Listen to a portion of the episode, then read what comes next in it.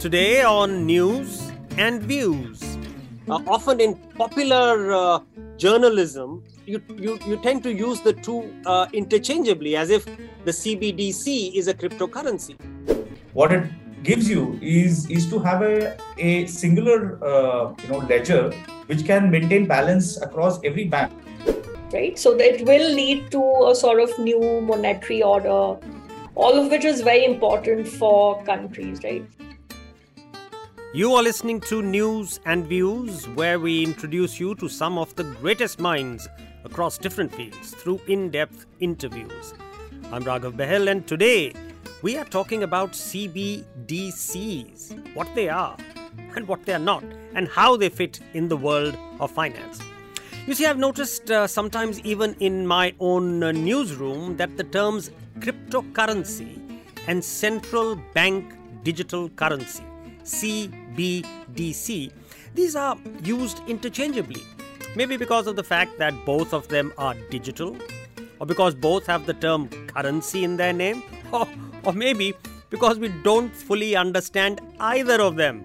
Therefore, today, let's simplify the world of CBDCs.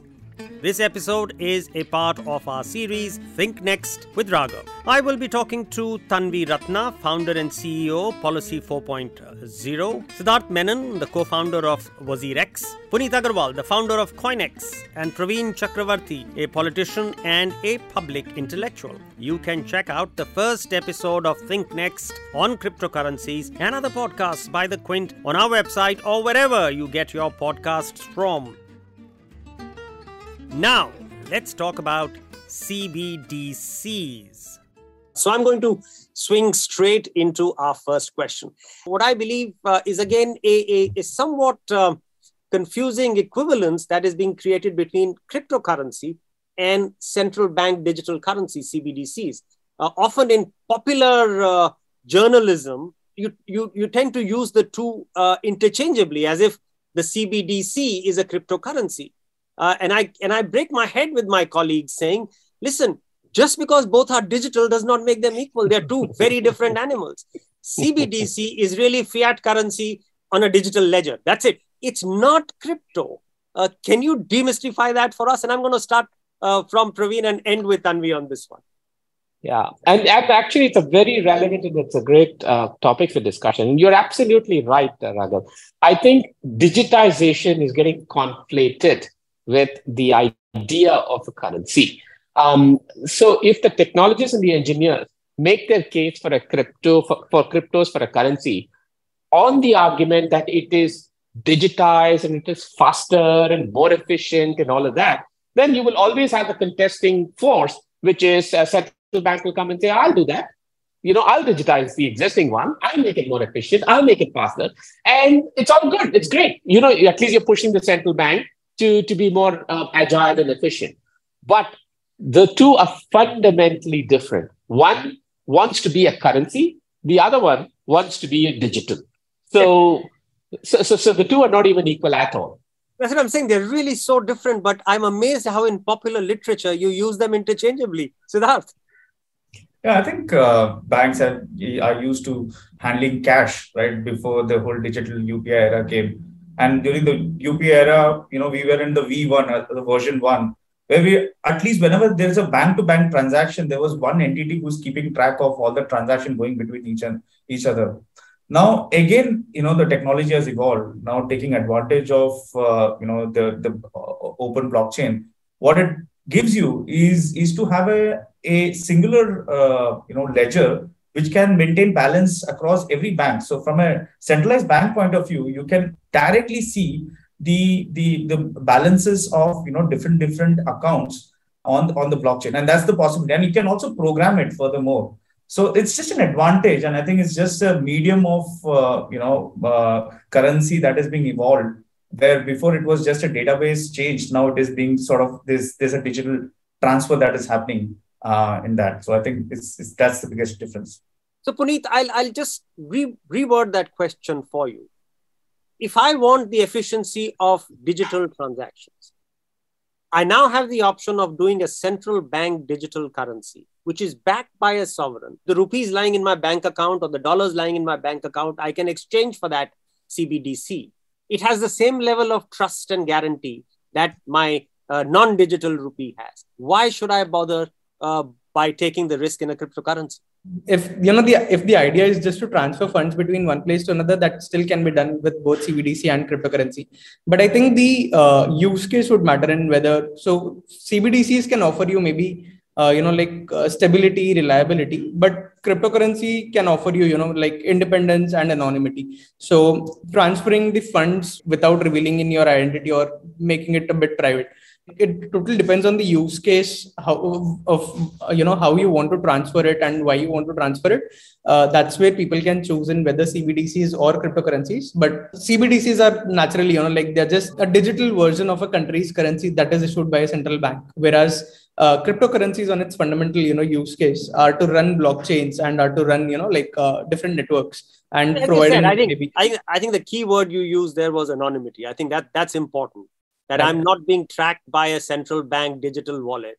I can therefore transfer outside of that system. That comes down to cryptocurrency has features which are very similar to cash transactions. Tanvi, I give you the last word on this, that if I can do something in CBDC, then I have all the logistical and architectural and digital and speed advantages of cryptocurrency. What I don't have is that in a CBDC, I'm still within the statutory architecture, the government architecture, the government-to-government architecture.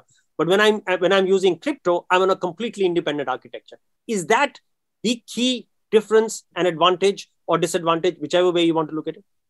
Yeah, so, I'm going to answer your question, but then also flip it a little bit later. I think as you said, I think I'm very glad that you've totally gotten on to the fact that these are entirely different trains, right? They're not going to the same station, right? Completely if you think of it as architecture or in terms of the kind of future they're going towards, right? It is completely separate, right? So, yes, CBDC is a digitization of fiat money. But if you see internationally, that has very big repercussions for the way money moves and works, right? So it will lead to a sort of new monetary order, new rules in the monetary system, all of which is very important for countries, right? Well, if you see crypto, it's as Siddharth and Punit have already said, right? It's about creating an independent system that can be trusted, that can be more efficient, that can be more innovative. I used to be a national security analyst, right? So I think it's well known that offense is the best defense, right? So if it's crypto that has really spurred the whole revolution, right? And it's crypto that has always been ahead of the curve in terms of innovation, in terms of what new ideas it brings to market, because it's really an open source system, right? And I think, so central banks are moving fast, quite fast for government speed. They are talking about a unified payments ledger globally. They are talking about, these kind of overarching systems coming up. But I think at the end, it's the public that decides. It's like the market that decides. It's the adoption that we'll see in the future that'll decide these things. Because you've seen, like in the case of China, the government put so much backing into the digital yuan, but it's still not really able to replace or really beat the adoption levels of, WeChat money or Alipay, So, it's people and it's their choices, and all you can do, I think, even as governments, you can make rules, you can give people choices. I think I'll just end with a quote from Mr. Asbe, who, Dilip Asbe, who's the chairman of NPCI, and I was in a conversation with him a few days ago, and he said that, what we're going to do is give the customer as many choices of robust systems as we can, right? And even we know, everyone knows in the government that it is about, what people will choose, right? And I think that's the note that I would end it on. I think that's absolutely the right note as well. I mean, this is ultimately a choice that you, I, and billions of all of us will make, provided, of course, there is a regulatory framework, which is, leveling out the playing field, which is enforcing trust. All of those things, the cryptocurrency still has a long way to go there.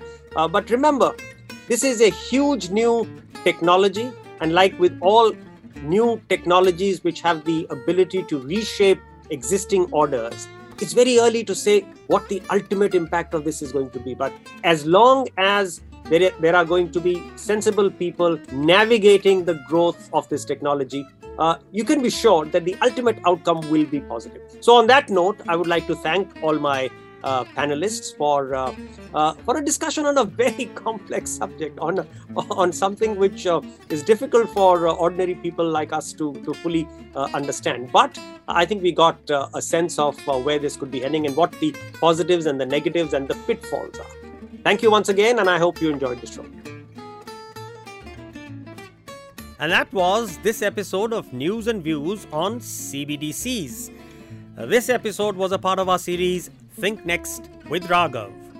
To check out more content from our series Think Next, follow us on Instagram at The Quint, and do visit our website thequint.com for more groundbreaking reports and videos. This is Raghav Bahl, and I will see you next time. News and Views is a Quint original podcast, executive produced by Shelly Walia and Ritu Kapoor. This episode was hosted by Raghav Bahl, produced by Pratik Lidu, and edited by Irana Ryan, with theme music from BMG. And a special thanks to our guests, Tanvi Ratna, Siddharth Menon, Punit Agarwal, and Praveen Chakravarty. You were listening to The Quint's podcast.